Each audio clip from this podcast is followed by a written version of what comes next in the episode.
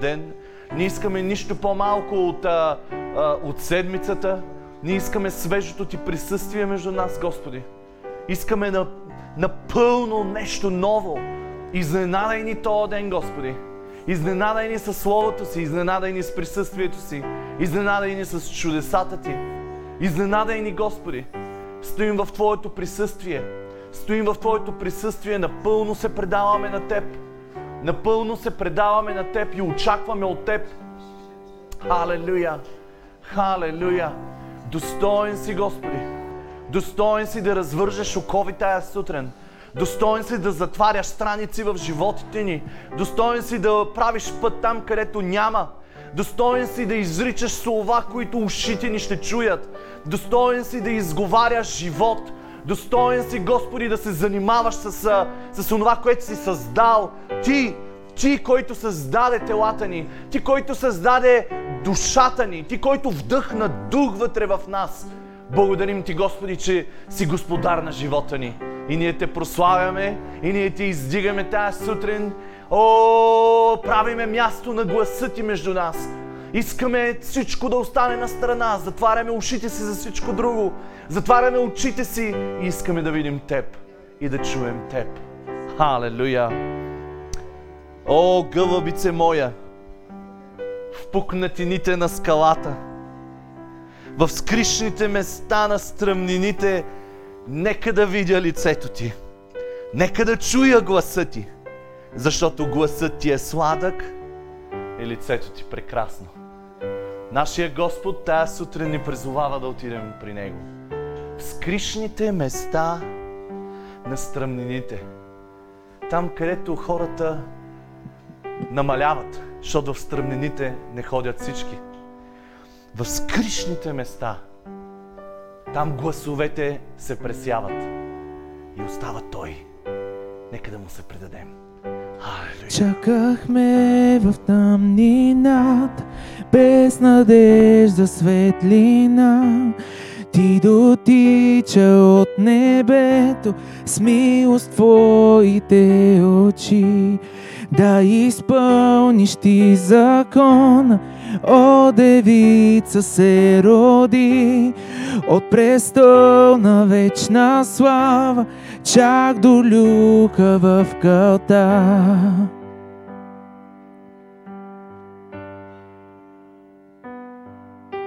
Хвали бащата, хвали сина, хвали духът, триединството.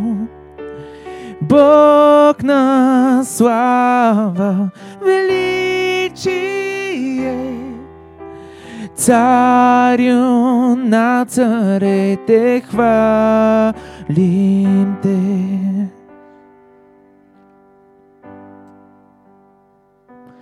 Да разкрие своето царство и света да помириш и за да изкупиш всичко, не презря ти кръста си.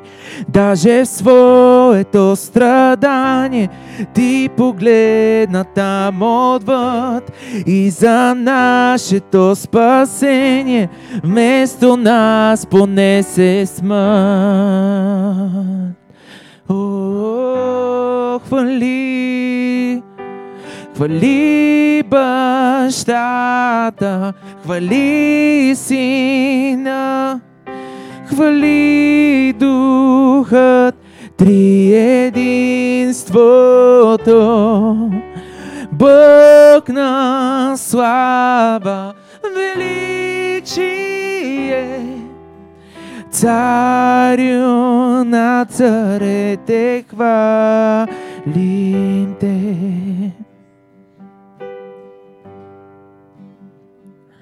Ти възкръсна сутринта, цялото небе утихна, камъкът бе отвален, агнето надви смъртта. Мъртвите възкръснаха и смаяха се ангели, всички идващи при Бог. Той възстановява ги и роди се църквата. Духът запали пламъка, тази стара блага вест не отпада никога. Чрез кръвта и в името на Исус освободен за Христовата любов от смъртта бях възкресен.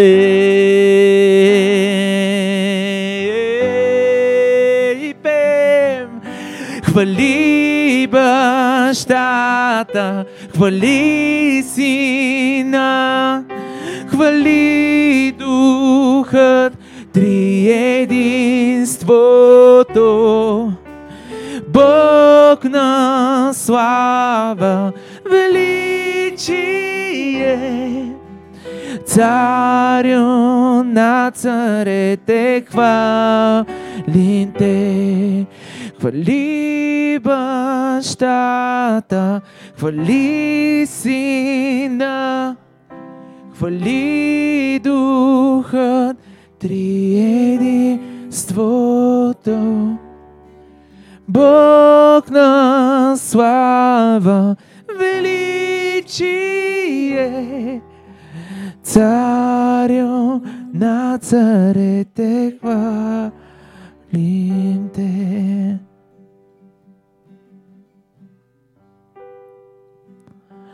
Хвалете го, Господ Бога наш, хвалете го за винаги,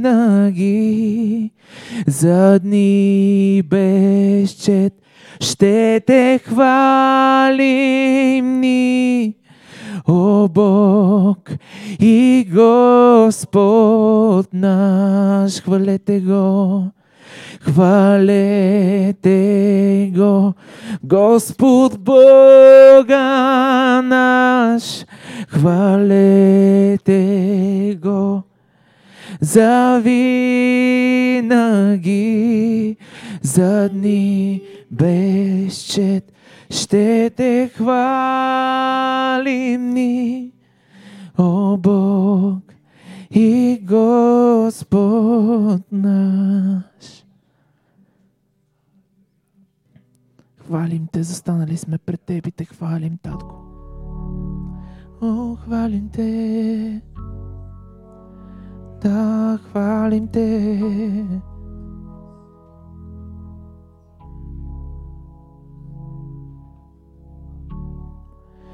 Отче наш, който си на небесата да се свети Твоето име. Нека дойде царството ти.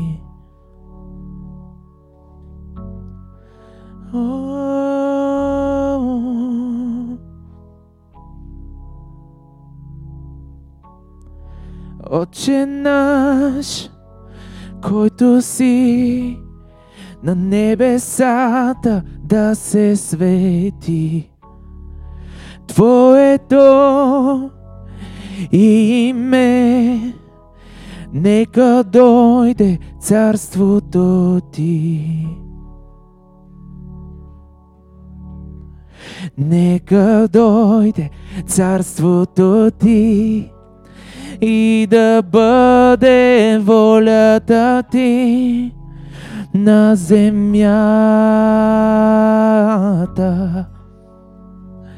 както в небеса. Нека дойде царството ти и да бъде волята ти на земята,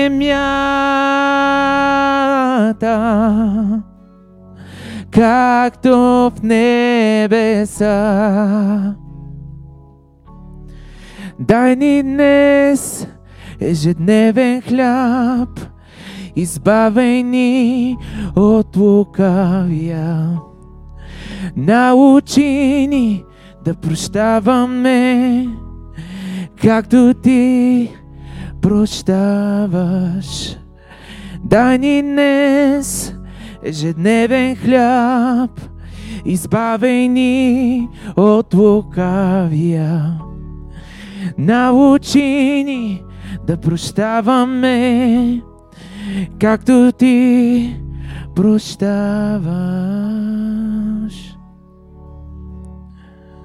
Нека дойде царството ти и да бъде волята ти на земята,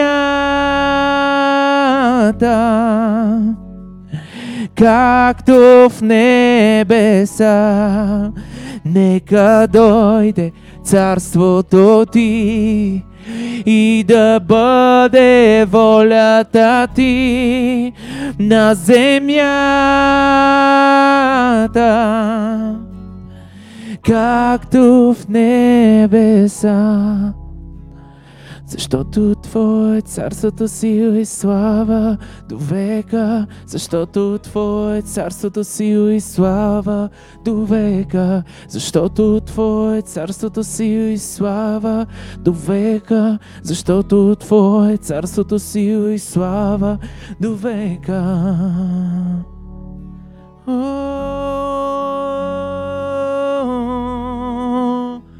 о,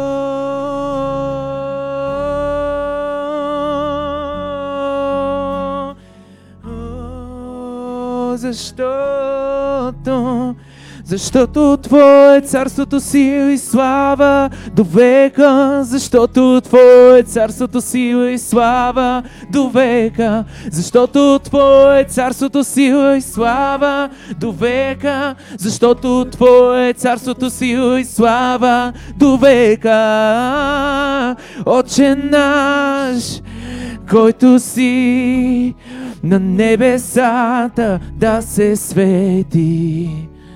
Твоето име, нека дойде царството ти, Отче наш, Отче наш, който си който си на небесата, небесата, да се свети Твоето Твоето име. Нека дойде. Царството, нека дойде. Царството ти. И да бъде волята ти на земята, както в небеса. Нека дойде царството ти и да бъде волята ти на земята, както в не... Нека дойде, нека дойде царството ти и да бъде волята ти на земята, както в не... О, нека дойде, нека дойде царството ти. И да бъде волята ти на земята, както в небеса.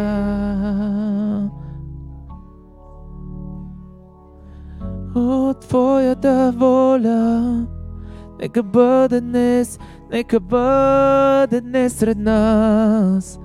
Твоята воля, за нея се молим, за нея пеем.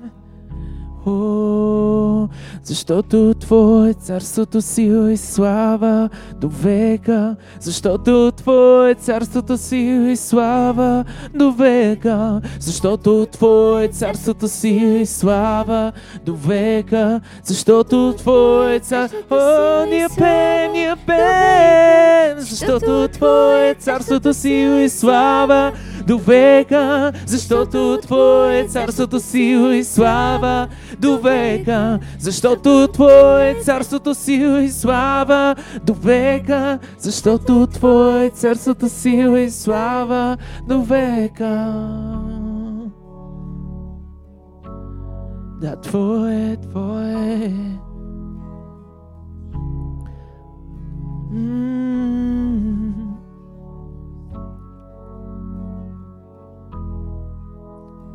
Твоята воля да бъде.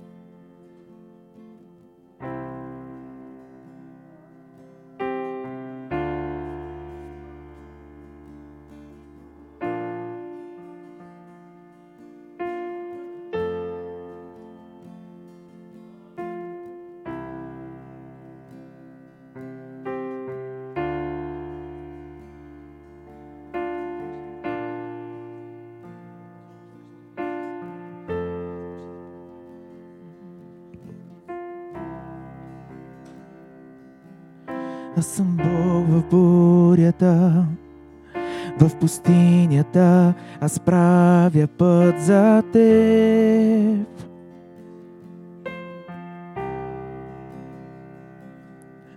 Аз съм Бог в огъня и в битката ти побеждавам с теб.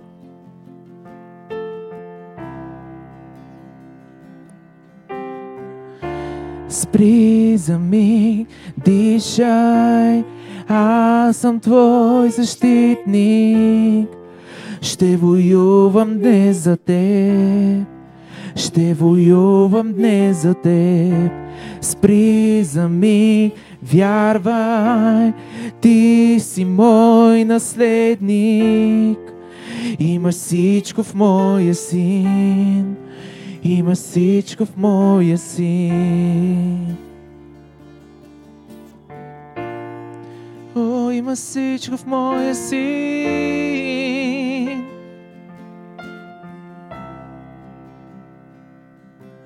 Аз съм Бог на свобода.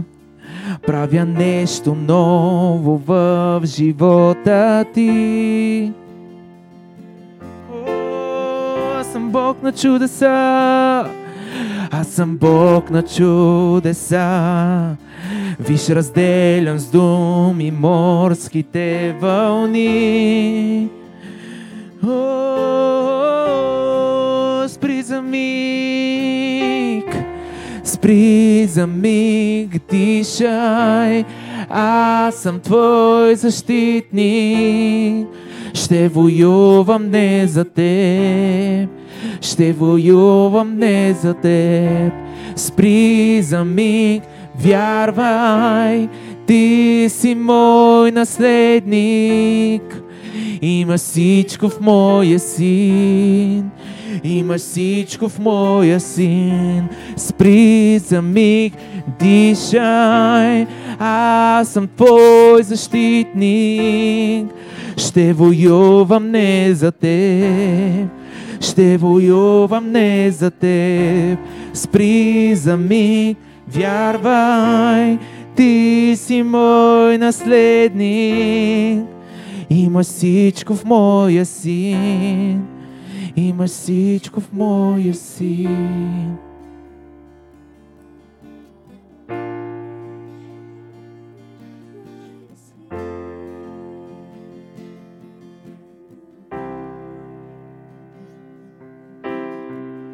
Тази песен не беше по план да я запееме. Беше една друга, обаче много силно усетих, че трябва да запеем и а, особено една част от текста Аз съм Бог на чудеса, виж, разделям с думи морските вълни. А, и усетих, че това е за някой, за някой или който слуша, или който е тук в залата. Изпитайте си го, но думите са това. Аз съм Бог на чудеса, виж, разделям с думи морските вълни. Каквото и е.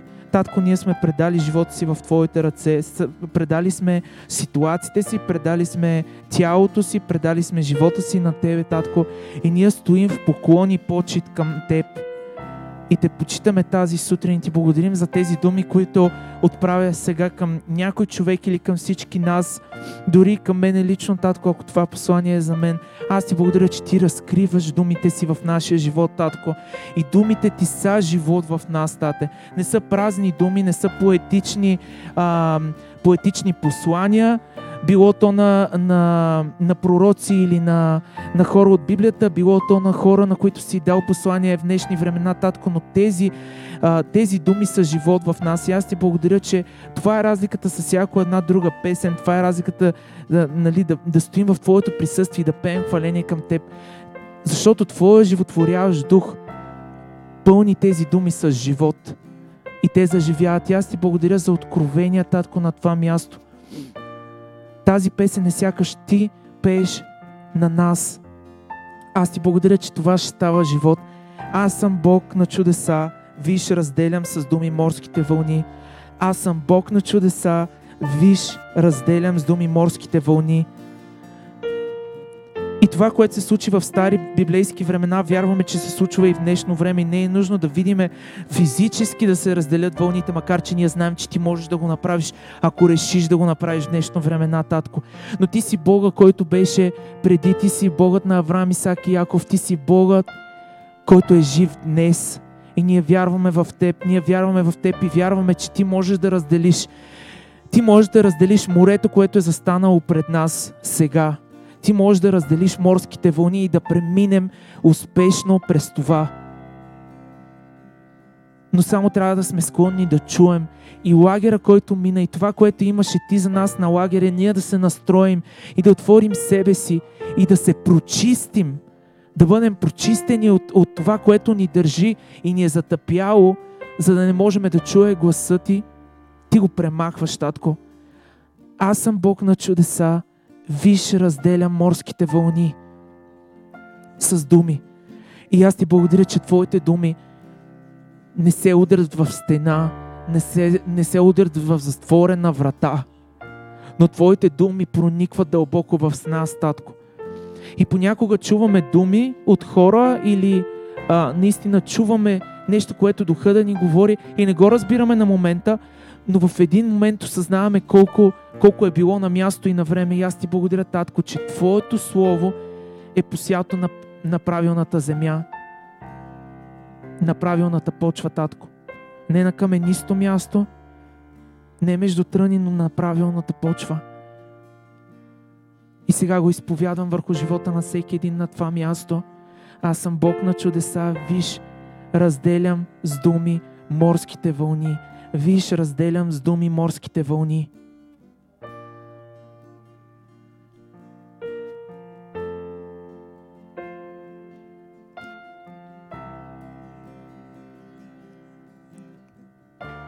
Всяко обещание изговорено за теб ще изпълня ще изпълня всеки план за теб, дете, план на моето сърце.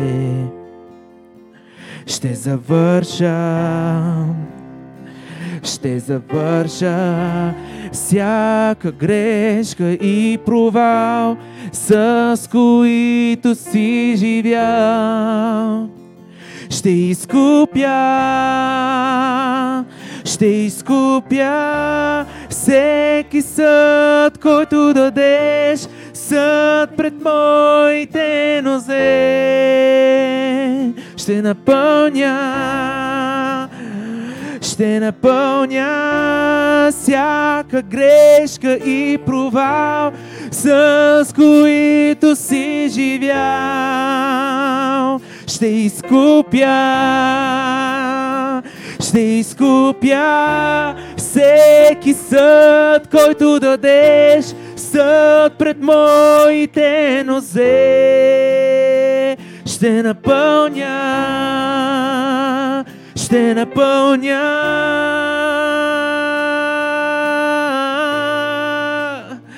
ще напълня. О,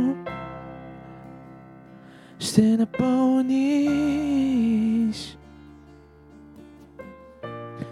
Ще напълниш, ще напълниш.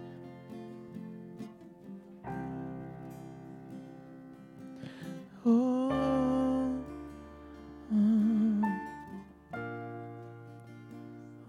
Благодарим ти. Благодарим ти, че ти си верен и винаги си бил. О, ти си верен. О,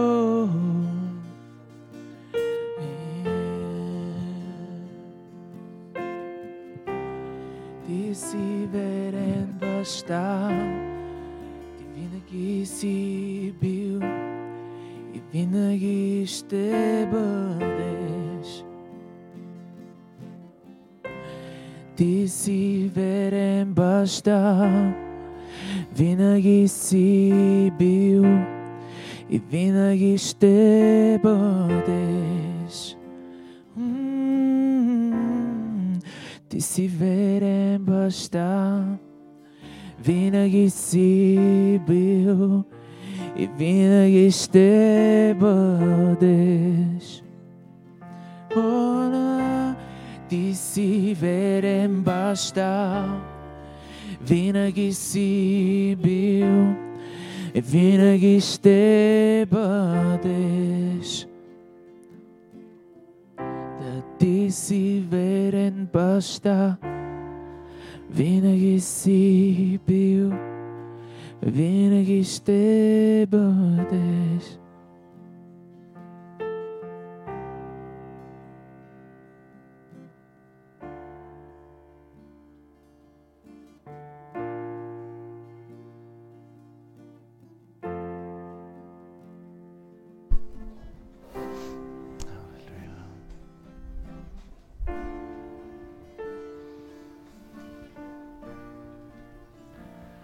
Чувстваш ли се напълнен?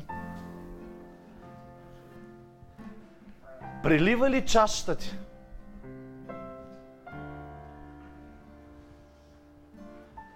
Точно сега изпяхме. Всеки съд, който дадеш, ще изпълня.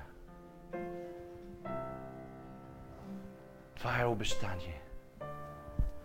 Животът ти да е в Неговите ръце. Да се почувстваш така. Да знаеш, че е така. Дори когато не го чувстваш, да знаеш, че е така. Той е там.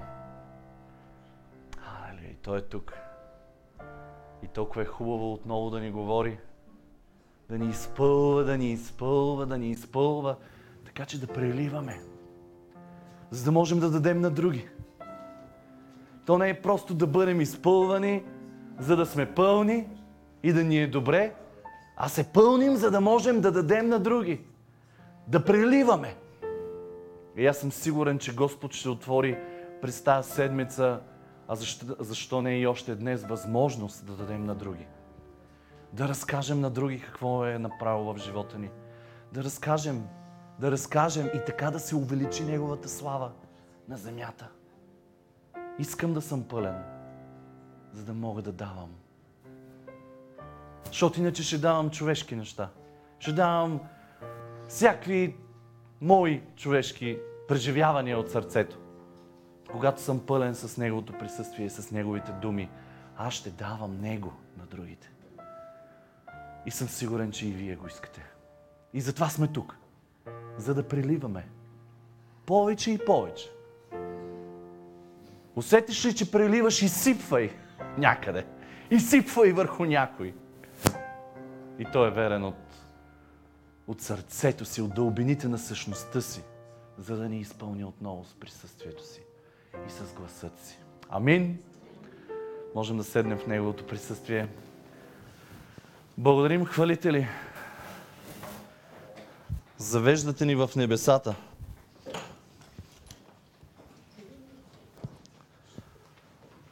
Алелуя.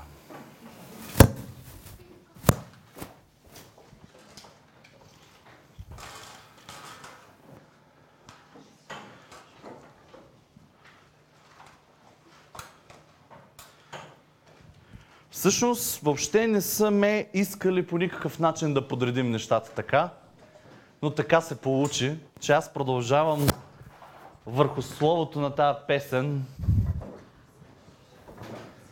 толкова силно, толкова силно дойде в мен, ще воювам днес за теб.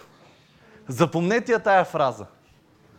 Защото накрая на, на посланието ми отново ще, ще си спомним за това. Ще воювам днес за теб.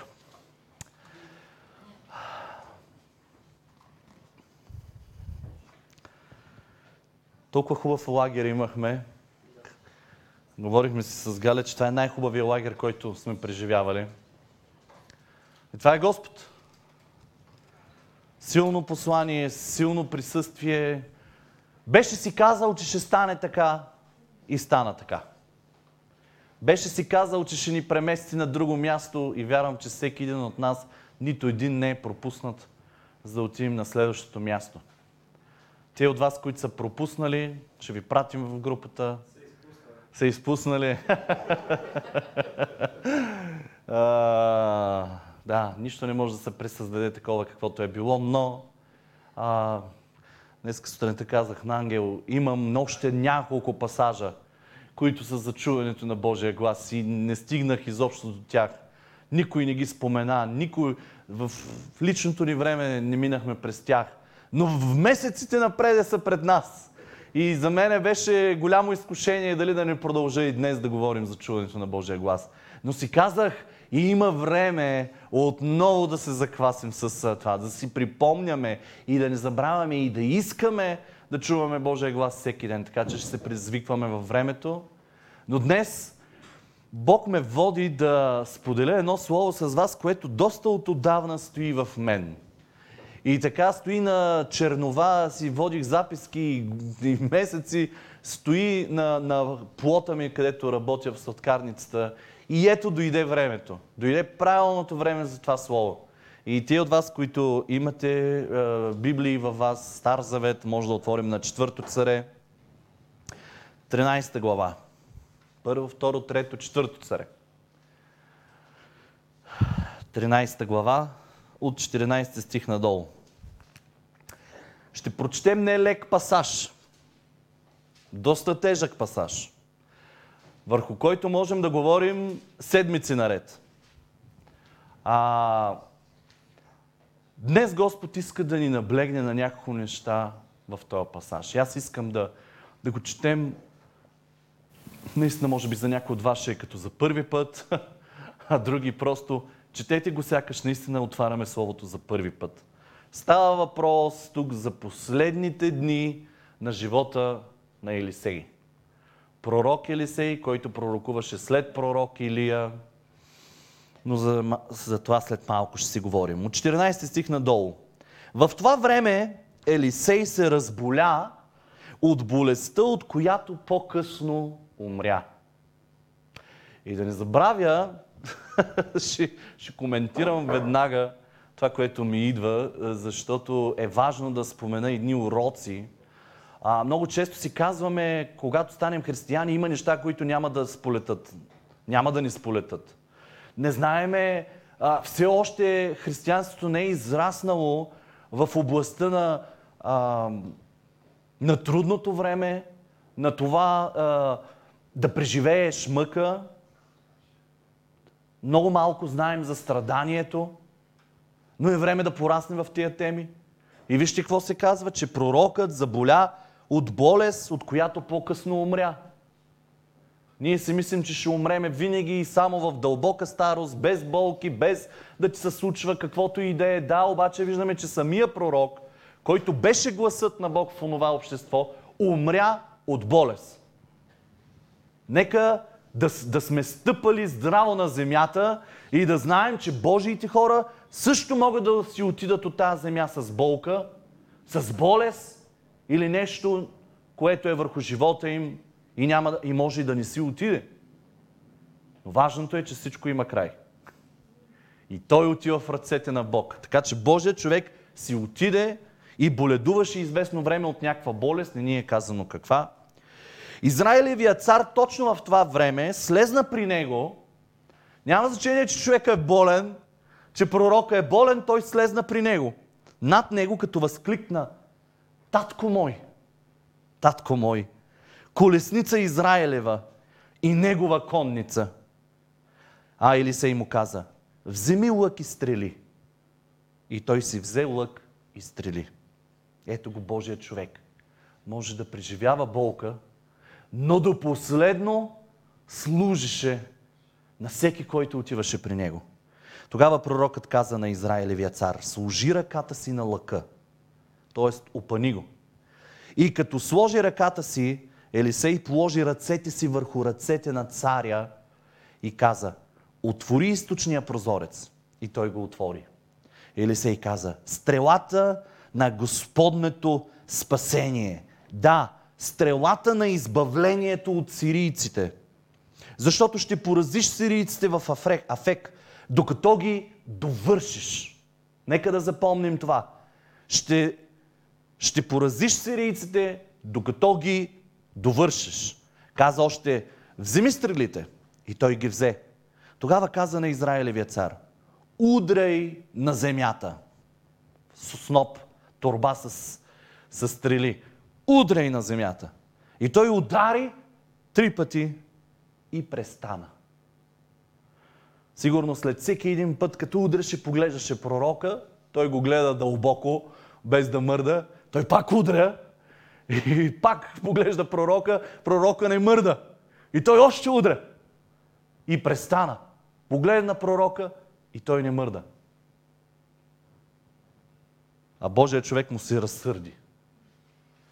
И каза, трябваше да удариш 5-6 пъти. Тогава щеше да удариш сирийците, докато ги довършиш. А сега само три пъти ще поразиш сирийците. И Елисей умря и го погребаха. А следващата година няколко муавски чети опустошаваха земята. Николци на израелтяни, като погребваха един човек, видяха чета, чета. Затова хвърлиха човека в гроба на Елисей. Щом човека се допря до Елисеевите кости, оживя и се изправи на краката си. Погледнете дълбоките истини, в които понякога забравяме да се вглеждаме. Божия човек умря от болест. И в същото време паднали, паднал мъртъв човек върху неговите кости, оживя. А сирийският цар Азаил притесняваше Израел през всичките дни на Йоахаз. Но Господ им показа милост. Пожали ги и се обърна към тях заради завета си с Авраам, Исак и Яков и отказа да ги изтреби и не ги отхвърли още от присъствието си. Защото като умря сирийският цар Азаил и вместо него се възкачи синът му Венадат, Йоас, Йо, Йоахазовия син, взе обратно от ръката на Венадат, Азаиловия син, градовете, които Азаил беше отнел от ръката на баща му Йоахаз във война. Йоас го порази три пъти и си възвърна Израилевите градове. Нелек пасаж. Много работи се случват само в няколко стиха, но, но вярвам, че ще усетим сърцето на Бог в тия няколко стихове. Последните мигове на пророк Елисей. В действие. Не се умори цял живот да работи за него, за Господ. Не се умори цял живот да говори гласа на Бог над хората, над народа му. Не се умори да чака помазанието да слезе върху живота му от Илия. Не се умори и да служи на своя Бог до края на живота си. До края на живота си беше силен да върши духовното нещо, за което беше призован. Малко така да ви раздам бекграунд на всичко това, което се случва, защото така прочетено стои висящо, но за тези от вас, които не знаете и за тези от вас, които искаме да си припомним, след царуването на цар Соломон, който е третия цар в Израел, първо е Саул, Давид, Соломон. След царуването на Соломон, царството, Обединеното царство, Израел се разпада на две части. Северно и Южно царство. царство. Еровоам, който а, цар Соломон го гони постоянно, той заминава за Египет и след него, след него той се връща и успява да, да отдели 10 от племената в Израел и прави Северно царство.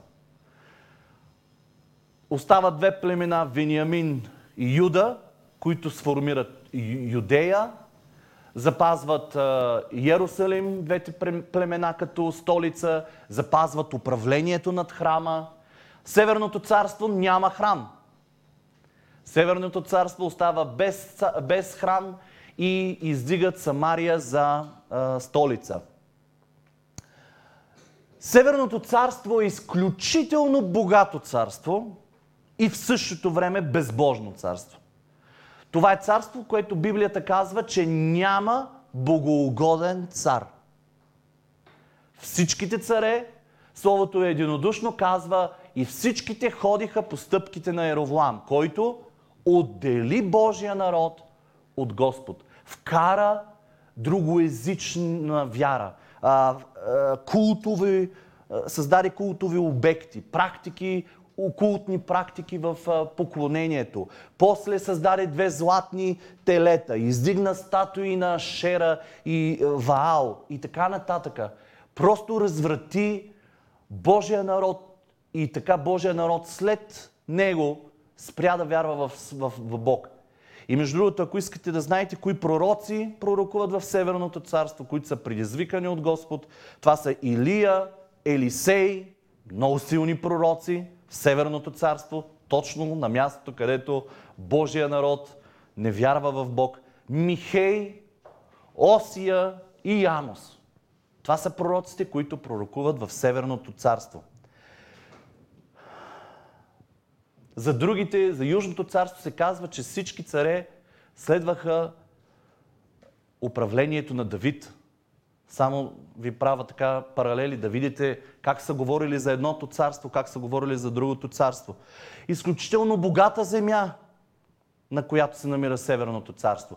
Това е било житницата на, на, на Ханаанската земя.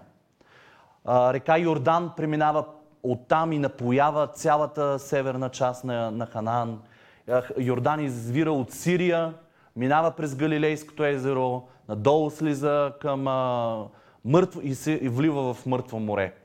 Но Йордан напоява горе изключително много и по, доста богата и плодоносна е тая земя. Това е изключително земя, която е желана от сирийците, които са точно отгоре и отстрани на, на Северното царство. Желана земя точно поради това плодородие.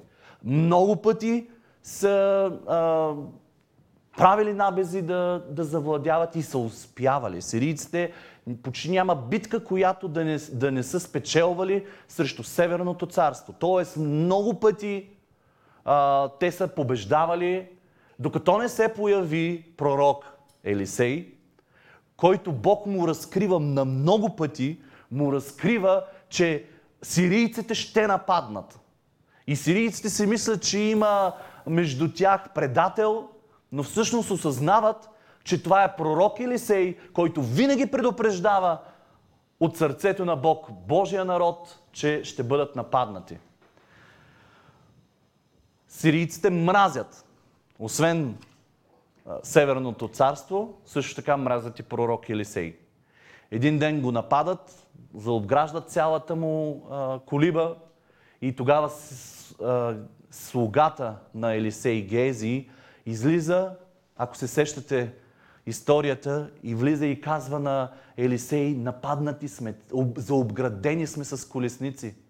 И тогава Елисей му казва, излез и Господи, нека да види Твоите колесници, които са над тия колесници. И колко многобройни са колесниците. Сирия е изключи... винаги е нападала Северното царство с изключително голяма войска.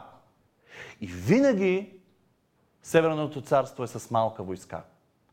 И ето, по времето на Елисей царува цар Йоас, който е безбожник. Отново безбожник. Поредният безбожник цар. Но човека отива при пророка да проси милост. И е много интересно какво точно иска цар Йоас от Елисей. Много е конкретен, много е директен. И ние ги прочетахме и сега ще минем да видите за какви силни думи и какво всъщност излиза от устата на този нечестив цар. Всичко има смисъл. Всичко има смисъл.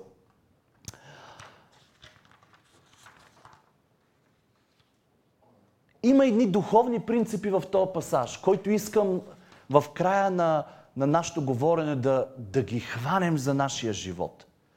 А, нещо, на което днес да се научим и да станем силни. Апостол Павел в посланието си към римляните 15 глава 4 стих казва Защото всичко, що е било отнапред написано, писано е било за наша полука, та чрез твърдостта и утехата от писанията да имаме надежда. Аз не мисля, че каквото и да е от Стария Завет е достигнало до нас и колкото и да е трудно а, да се разбира, да, ако минеме много бързо през текста, няма нищо да схванем. Но ако останем да мислим и да искаме Господ да ни говори върху тия пасажи, всичко ще бъде за наша полука и за наша отеха. И тук, точно в тази история, ще видим един духовен принцип, за който аз днес искам да ви наблегна. Можем да имаме нашите битки в живота си. Можем да сме заобградени с врага, от който се страхуваме. Но и можем да имаме пълна победа в името на нашия Господ, стига да не се оплашим и да не преклониме ухото си, очите си, сърцето си и ръцете ни да омекнат от силата на врага. Цар Йоас осъзнава, че той е човека, който трябва да поеме цялата отговорност за Северното царство и да отиде при пророка и да иска да оправи кризата, в която се намира. Той решава да отиде при пророка и да се помоли. Между другото, и Елисей много е говорил на царете, които са в неговия живот, са живяли по времето на неговия живот. И царете не го обичат. Защото, защото винаги са чували лоши неща от, от устата му. Ушите им са гъмжали от неговото говорене срещу тях. Но виждаме цар Йоас как се смирява, разбира се, под натиска на всичко това, което се случва и отива, за да поеме цялата отговорност и да иска помощ. Текстът ни казва, че пророка се сниш, пред пророка той се снишава до земята и казва, татко мой, татко мой. Много интересни думи. Ако погледнеш от първия път, си кажеш, то какъв лицемер е, да, с какъв дух е дошъл тук, да го омайва, да го... Пред Божия пророк това не става. И го виждаме как никой не можеше да каже нищо пред пророк Елисей. Толкова беше директен и краен. Не можеше да омекне пред никой. Но в случая цар Йоас използва една фраза, която е използвана и по друго време. Много е интересно. Татко мой, татко мой. Царя признава с тези думи, че той е син.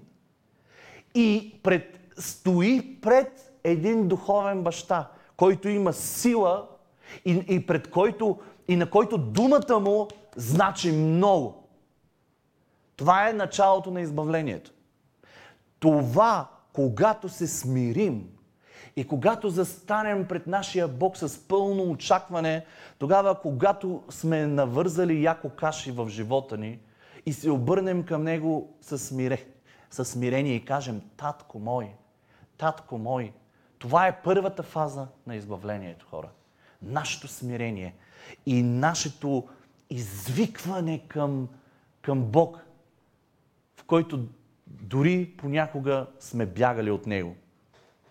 Тук царя продължава да се обръща към Елисей с думите колесница Израилева и негова конница. Много, интересен, много интересни думи. Татко мой, татко мой, колесница Израилева и негова конница. Това са използвани на два пъти в живота на Елисей. Тоест, това са думи на Елисей в неговия живот. Явно цар Йоас ги знае много добре. И отива в присъствието на пророка и ги използва, за да получи милост. Не да се подмаже, а да получи истинска милост във време на нужда. Явно е дошло някакво осъзнание. Първият случай, когато Елисей ползва тези думи, са в четвърто царе, 2 глава, 12 стих. Няма да го четем, но това са думите, когато Илия, Елисей вижда как Илия е грабнат от огнена колесница, завихрен в вихрушка и е взет Илия от, от неговото присъствие и Илия хвърля кожуха си върху, върху Елисей, с което Елисей получава двойна мяра от, негов, от неговата дарба. И той тогава казва, татко мой, татко мой, колесница Израилева и негова конница. С тези думи Елисей продължава работата на пророк Илия, който е първия пророк в Северното царство, за да докара Божия народ отново до сърцето на Бог. И цар Йоас хваща тия думи, явно са били известни по земята, станали са известни. Йоас хваща тия думи и се обръща към Елисей с тия думи. Татко мой, татко мой, колесница Израилева и негова конница, с които иска като цар да възвърне Божието присъствие върху Божия народ. На смъртния си одър пророка чува тези невероятни думи, които са излезнали от устата му. И той се обръща към него с милост. Можеше абсолютно да каже, изчезни, толкова си ги навързал, толкова много злоупотреби направи с Божия народ. Точно сега нямаш право да искаш, можеше да го отреже. Но винаги в Божия съд има и милост. Ето по това се различава нашия Бог. Всичко вътре в нас може да казва, дори и като пророк, да извика, както Йона каза, Господи, защо? Но той беше покорен на, смър... на смъртния си одър да усети милостта от сърцето на, на своя Господ за Божия народ. Цял живот пророкуваше връщането на, на този народ към сърцето на Бог. И беше възможно сега да се случи. И ето защо той усети милостта на Господ.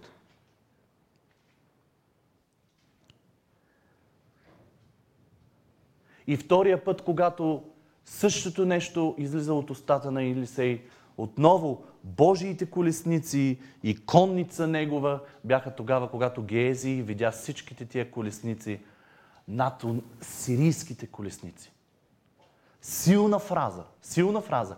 Тук можем да продължим още да говорим за тая фраза. Има дълбок смисъл, защото самот, самото нещо, което се случва в светая светих, е описвано тези херовими, които са направени върху Божия ковчег, са използвани от Езекил като Божията колесница. Като оная колесница и други пророци го ползват, която стои част от Божия народ от тази малка стаичка и момента, в който е извиквано за помощ, Езекил казва, из, из, излиза от свят, святото място и започва да бъде в действие и да помага и да се бие. Вижте какво се казва в Псалом 68. Бог воюва с 20 хиляди по хиляди колесници за народа си. И след това се описва в Божието Слово, че тези колесници са заселени, от, се заселват, връщат отново в светая светих. Толкова хиляди колесници ли присъстват в, в светая светих? Обаче за Святия Дух няма пространство, както няма и време.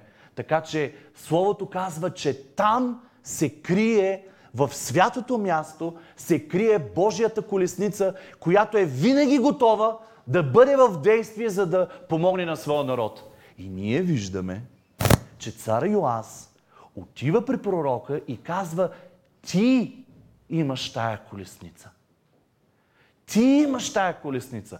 Отива в този момент, в който е заплашен от а, сирийския народ и казва, той много добре знае, че всъщност а, Божията колесница може да бъде на негово разположение за Божия народ сега.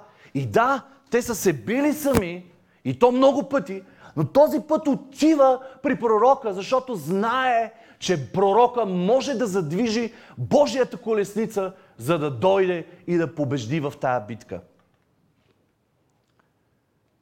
Колесницата да излезе и да воюва за Божия народ. Много често, когато сме в нужда, много често, когато преживяваме нещо, отиваме и се намираме самишленици, които да ни чуят. За да, за да бъдат съпричастни много лесно на всичко това, което ние преживяваме. Но колко от нас отиваме при правилните хора, за да получим правилен съвет? Цар Йоас можеше да отиде при още няколко други царе. Да си намери самишленици или хора от народа, с които да се настрои отново да воюват и отново да бъдат победени. Но той отиде този път при пророка. Отиде при Божия човек, за да получи помощта на помощите. Да получи силата над силите. Лесно можем да получим душевна подкрепа. Ще отидем при някой, който ще ни а. Нали, ще плачем заедно, ще си говорим заедно, но няма да се освободим. Няма да получим силата, от която имаме нужда. Трябва да отидем при Божия човек. Трябва да отидем при хората, които могат да изговорят живот вътре в нас. И ние след това да станем хора, които да носят живот. И когато идват при нас хора, да ги питаме защо идваш при нас. Просто да намериш душевна подкрепа или да бъде освободена силата на Бог върху живота ни. Но първо се случва на нас, за да може ние да вземем тия уроци. И нека да бързаме да ходим на правилните места тогава, когато преживяваме нещо. Цар Йоас отиде. Понякога Божиите хора, отивайки при Божиите хора, както цар Йоас отиде при пророка, пророка го накара да направи нещо, което беше супер странно в очите на цар Йоас. Той има нужда от помощ за цял един народ. Той го кара да отвори прозорец, да опъне лък и да стреля. И пророка му казва, това е Божията грижа върху, върху тебе. Да, ще ги погубиш напълно. И му казва, ряза ми този сноп, тази турба с, с стрели. И му казва, удрей! Какви са тия странни работи? Понякога ще отиваме при Божиите хора и да ви кажа, ще бъдем предизвиквани да правим странни неща, които най-малко си мислим, че са на, на правилното място, по правилния начин, предизвикани да ги направим. И най-малко ще усещаме, че това трябва да правим. Това са пророчески действия или пророчески актове, които пророците им идва е така отвътре някакси. Господ ги води, за да го направят или да предизвикат някой човек. Без да съм го търсил, да ви кажа, на 12 годишна възраст получих за първи път едно такова нещо, което трябваше, едно такова пророческо действие, което трябваше да го направя. И след това имаше ефект. И това продължи във времето, без да съм го търсил. И смело мога да кажа, че това е една от дарбите, които Господ, с, които Господ ме е благословил. Пророчеството. Вие сте го усещали най-вероятно и ще го усещате. Но а, има такива моменти, лично аз съм преживявал, когато съм ги чувал и съм ги споделял с хора и те са ги правили и са идвали такива победоносни неща в живота им. Но няма и да забравя как на едно семейство отидах, видях, чух какво трябва да направят. Нямаха деца. Трябваше да купят една от тия подвижни, едно от тия подвижни легалца и да си го сложат в спалнята. И толкова силно в духа си чух, до няколко месеца жената ще забременее. Знаете ли, отидах и го казах на семейството. Това семейство и до ден днешен няма деца. Защото ги хвана страх от това, което трябва да направят. Защото е предизвикателство. Години наред да нямаш деца и да купиш бебешко легалце и да го сложиш до спалнята си. Странно е. Ненормално е. Но бях убеден, защото знам Господ как ми говори, че ако го бяха направили, това нещо щеше да стане. По същия начин, съвсем скоро, преди няколко дена, казах на една жена едно такова действие, което трябва да направи. И се моля дано да го направи, за да дойде промяна в живота им. На самия лагер правихме някакви такива пророчески неща, които може би не ги разбираха някои от нас, но ги правихме. Бяхме предизвикани за това. И съм сигурен, че точно под тия действия, когато сме покорни на Святия Дух, тогава ще дойде не просто свобода, пълна свобода. Пророка предизвика цар Иоас да удари стрелите в земята. Той не му каза колко пъти да удари. Той му каза, удрей! И се опитвам да си го представя. Удрей! И той удра и поглежда пак пророка. Удрей! Поглежда пак пророка. Ехтат думите на пророка. И цар Йоас спря след третия път. Сигурно са достатъчни три пъти. Еми, три пъти ще победиш с войската на, на Сирия. Но няма да ги довършиш. Обещанието беше, че с ударите си ще ги довърши. Това беше първото обещание. Но пророческия акт беше следния. Доколко ще дръзнеш да удариш? Колко пъти ще дръзнеш да удариш? Спомняте ли си пророка, който каза на бедната жена, събери колкото е възможно празни съдове около тебе. Пяхме го и в песента. Колкото празни съдове събереш, толкова ще напълня. И пеем, ще напълня, ще напълня, така че да влезе дълбоко вътре в нас.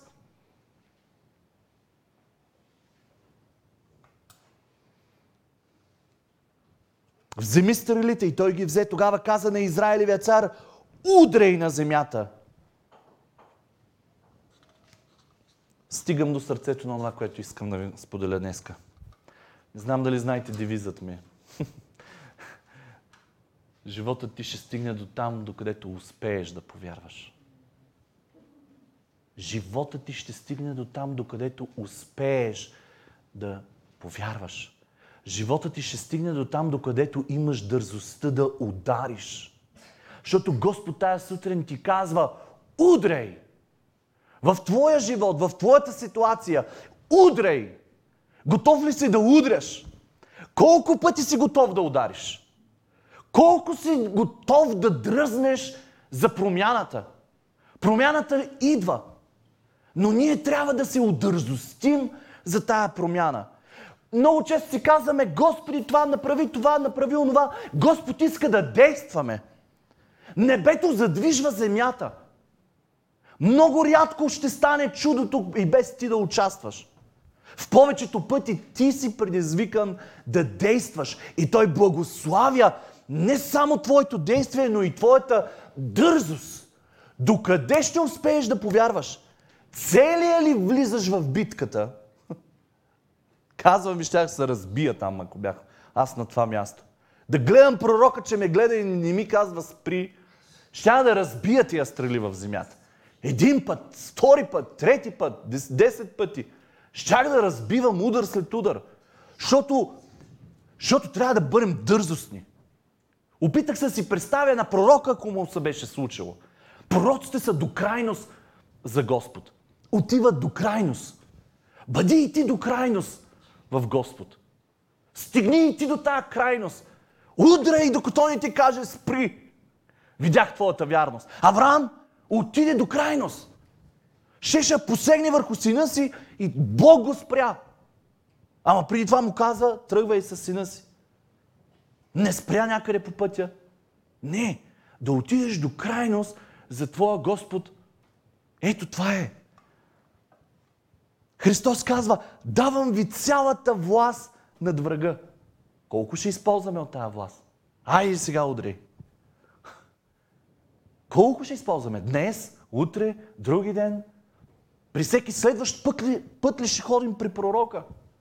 При всеки следващ път ли ще ходим и до някой да се моли за нас? Нека да запомним тия думи и да в проро- от пророка. Удряй в земята. Ма стрелите се за небето. Стрелите се за отворения прозорец. Да, една стрела беше за там. Но другите бяха да ги удариш в земята. Господ ще изпита нашата мотивация. Защо сме в битката? Може би се бием заради човек. Заради хора, заради... Или просто искаме да бъдем свободни. Ако искаме да бъдем свободни, няма да спрем до третата битка. Няма да спрем до четвъртата победоносна битка. Защото е възможно да изгубим войната. Не спирай тогава, когато нещо вътре те кара да спреш, а Бог те гледа в очите и- ти е казал удрей в земята. Сегашно продължително. Удрей! Удрей!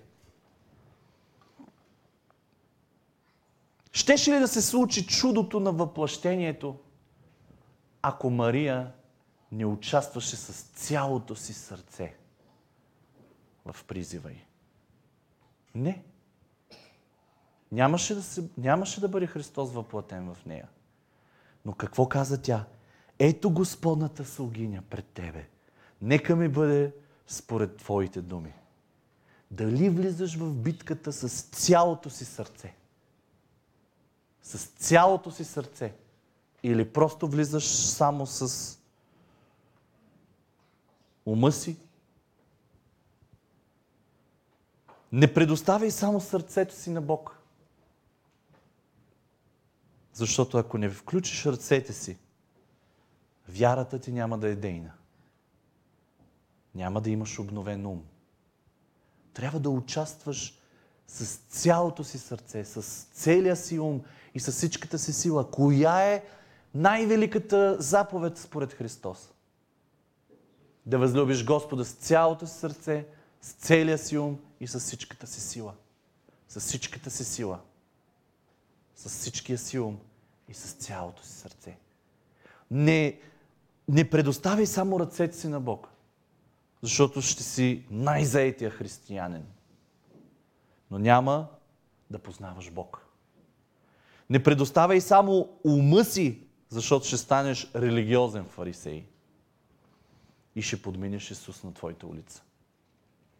Да участваш с цялото си сърце. Затова нека пристъпваме с дразновение, казва автора на Евреи.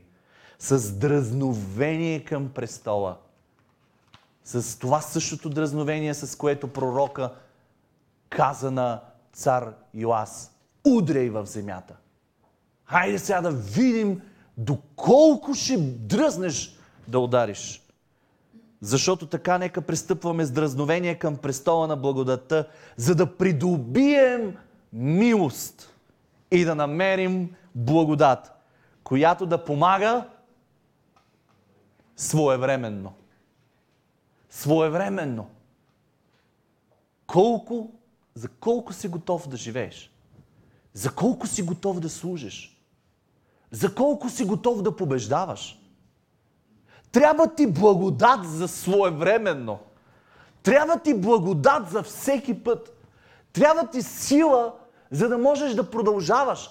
Не да живееш с старата слава, не да живееш с старата сила, не да жи- живееш с старите неща, които си преживявал, но да гледаш на Господ, ушите ти да са максимално отворени към Него, да си постоянно на, на вълните на, на небесата, да си настроен винаги. И винаги с дързост. Винаги с дързост. С дразновение да пристъпваш към, към престола на благодата. Живей за Бог с цялото си сърце, с целия си ум и с всичката си сила. Върнахме се от лагера с определени решения, с определени преживявания. Е, време е да ги подплатим, за да стане цялостност вътре в нас. За да станем цели, за да продължим напред. Не ни е нужно само да сме вземали решения. Не, сме, не е нужно да сме преживяли само тогава Бог. Трябва ни цяло сърце, цяло ум, с всичката ни сила. Ръце, които не се умарят. Помислих си, че някои няма да дойдат на църква днес, защото цял седмица сме били заедно. с цяло сърце, с цял ум, с всичката си сила, всеки ден. Това е с дразновение към, към Бог всеки ден от живота си. Да възлюбиш Господа с целия си ум. С целия си ум. Без нищо да те разсейва в този живот. Защото ума ни може да се разсейва много лесно. Да възлюбим Господа с цялото си сърце означава да нямаме други любови. Да не му изневеряваме. Да няма други по-силни неща в сърцето ни, които да преживяваме. Да възлюбим Господа с всичката си сила, което означава ръцете ни да не са протегнати към грехове, а към любовта Му и към това, което можем да направим за Него. Святи ръце, които са способни да държат с отворен прозорец лък в готовност за битка. Предизвикани да удряме, когато пророка ни е казал, удряй в живота си. Целия ще си вътре или половинчато? Това е моят въпрос към тебе. Целия ли ще бъдеш в битката? Или половинчато? Ако си половинчат, ще спечелиш битки. Но войната ще изпуснеш. Царят удари само три пъти и спря. И удари три пъти врага. И след това продължиха сирийците да ги нападат. А обещанието беше, ще поразиш сирийците, докато ги довършиш. Тоест, ние можем да имаме обещание от Бог. И въпреки всичко да не го видим с очите си. Тая сутрин говоря на зрели хора. На хора, които могат да чуват Бог и между редовете. Имаш обещание в живота си. Но искам да ти кажа, че това обещание може и да не го достигнеш. Ако не си верен в малкото. Тая сутрин Господ ти казва, бъди бърз да действаш. Бъди дързостен. Бъди смел. Удрей! Не чакай да чуеш и още, и още, и още. Бъди по-смел. Може би на някой Господ изпитва с какви мотиви си в битката. На мен ми се живее. На мен ми се побеждава. Аз не се бия заради хора. И е време да си хванем ръцете и да се бием здраво. За народа ни, за семействата ни, за нацията ни. Давам ти цялата власт на врага. Колко ще използваме от тая власт? Дързостно граби. Дързостно използвай силата. Удряй врага. Удряй врага. Покажи му защо си там. Покажи му, че живота е твой и че наистина си го взел в ръцете си. Нека, нека целият свят да види дързостта вътре в нас. И живей с тази дързост. И винаги, когато живееш с дързост, то се вижда в очите ти. То се вижда в ръцете ти. То се вижда в думите ти. Да, може да успееш да излъжеш някой, но Божиите хора и самия Бог няма да излъжеш. Затова ни трябва дързост. Не ми трябва да живея християнския си живот заради някой, за да ме виждат добре, изглеждаш. Не. Аз живея моят живот заради самия Бог и заради вас, с които можем да тичаме заедно и да спечелим войната. Колко пъти ще удариш? Аз съм готов да удрям до края на живота си. Бъди готов и ти.